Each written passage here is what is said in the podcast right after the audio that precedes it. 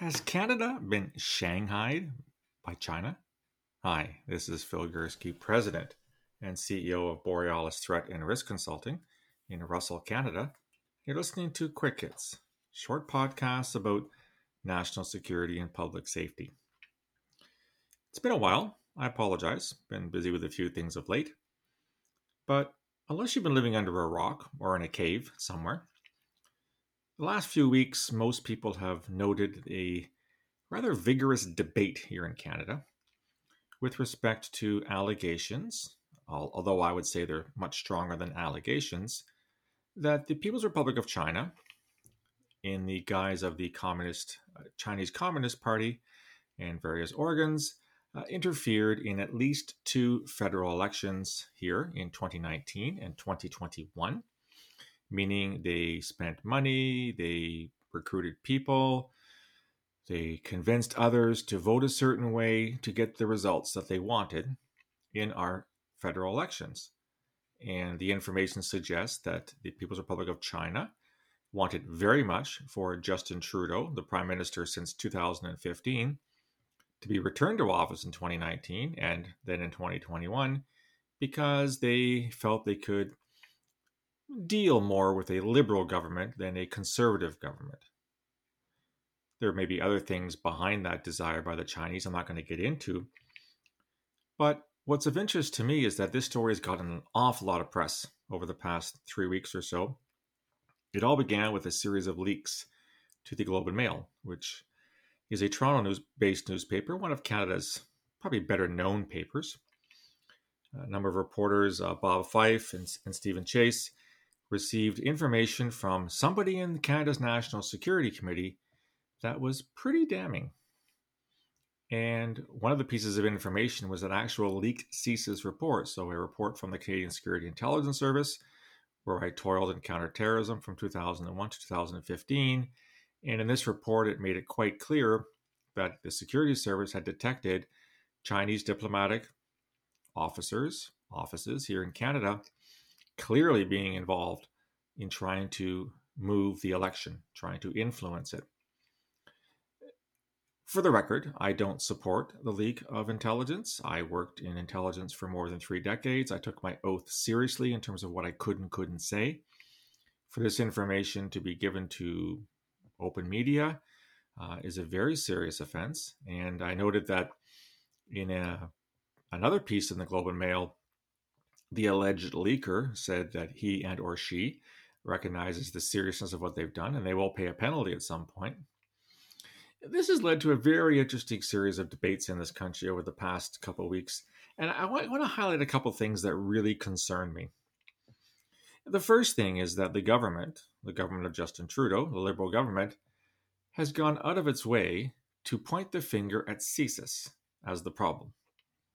You're not doing your job. How is it your employees, assuming it is a CSIS employee, and there's nothing to suggest it is a person from the security service, could be anybody who had access to the intelligence. Why is it you can't control your own people? You must perform some kind of an investigation to determine who is responsible for the leak, and they must be punished, yada, yada, yada. Instead of taking the information seriously about Chinese interference in our elections, oh, and by the way, Chinese actions of this nature have been going on for at least 3 decades in Canada. I know that my former employer has been warning successive governments of this for a very, very long time. The government has resorted to shooting the messenger, as opposed to taking the message as serious. It's very Canadian, actually. Another symptom of our very poor and almost non-existent intelligence culture. There's also been a number of people who have taken to the airwaves and to the op-ed pages of various newspapers to suggest the intelligence is wrong.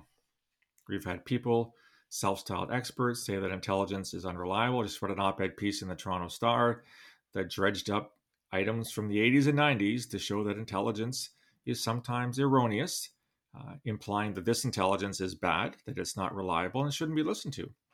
We've had other people point out that the intelligence is not evidentiary in nature because it's not collected to certain standards that law enforcement are involved with, which makes the possibility of laying charges difficult.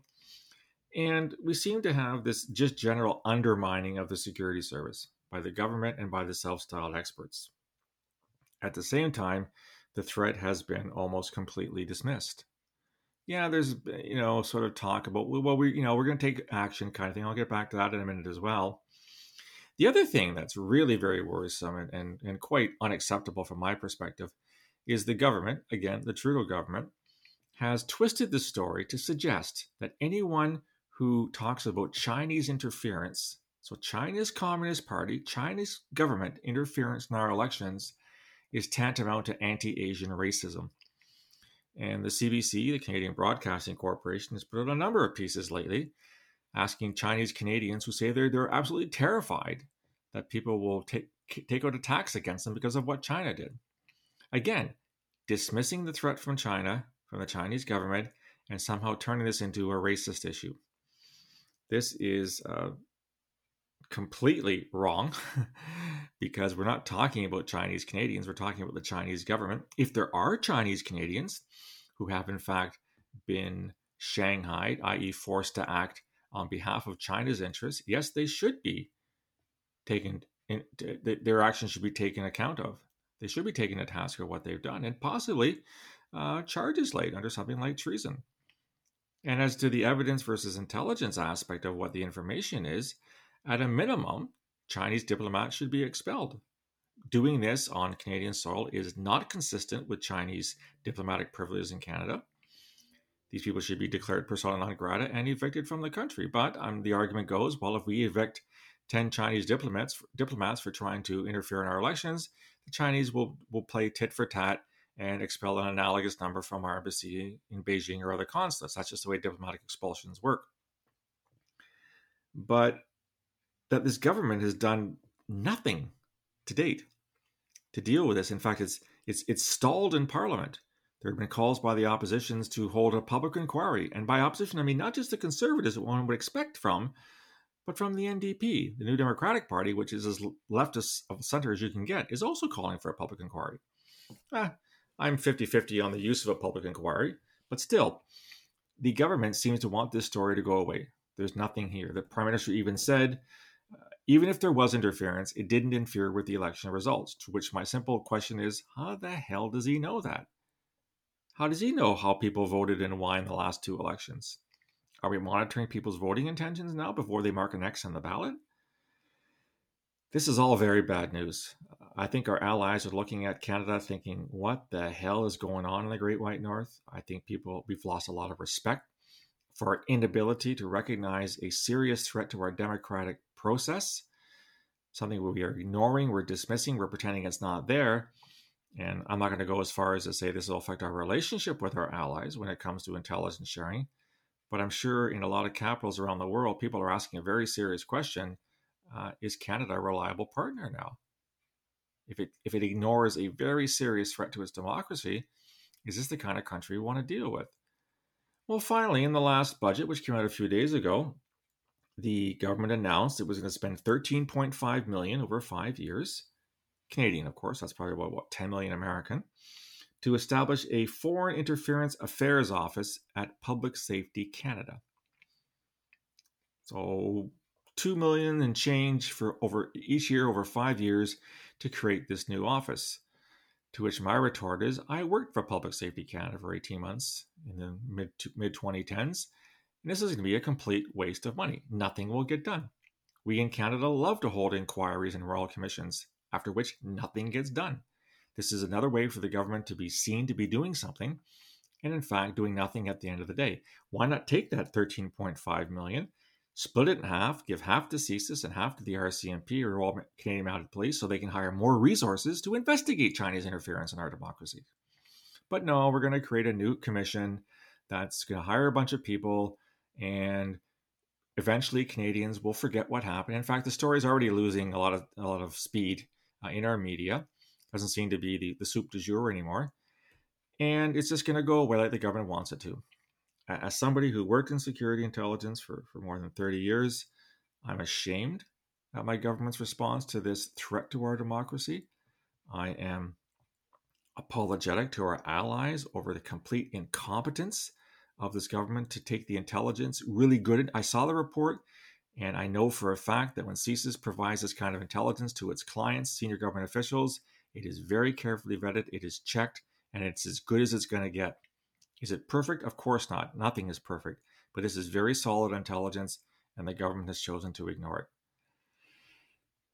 On the other hand, I'm just an old retired guy, and I don't have to worry about this anymore, but I just feel saddened that my former colleagues at CSIS, working very hard to provide the government with intelligence on matters like this, are being completely shunted aside. And again, I don't support the leak to the media, but I understand the frustration behind it. One more example of the Canadian government's complete inability to understand and use the intelligence that its intelligence agencies gather to help them make better decisions and better policies. And I'm afraid this isn't the last time it's going to happen. Anyhow, that's what I think. Curious what your views are on this. You can reach me on email, borealisrisk@gmail.com, or on Twitter @BorealisAves. You can also find me on LinkedIn and on Facebook. If you like the content, want to get more of it, please subscribe to the website, BorealisThreatRisk.com. All the podcasts and blogs are free of charge. Also like to get ideas for future guests or future topics. I want to remind you that my most recent book, The Peaceable Kingdom, A History of Terrorism in Canada, Confederation of the Present, published by Double Dagger Books about 6 weeks ago, middle of February, is available on their website as well as at Amazon. Love to hear your feedback. We'll talk again soon. Until then, take care.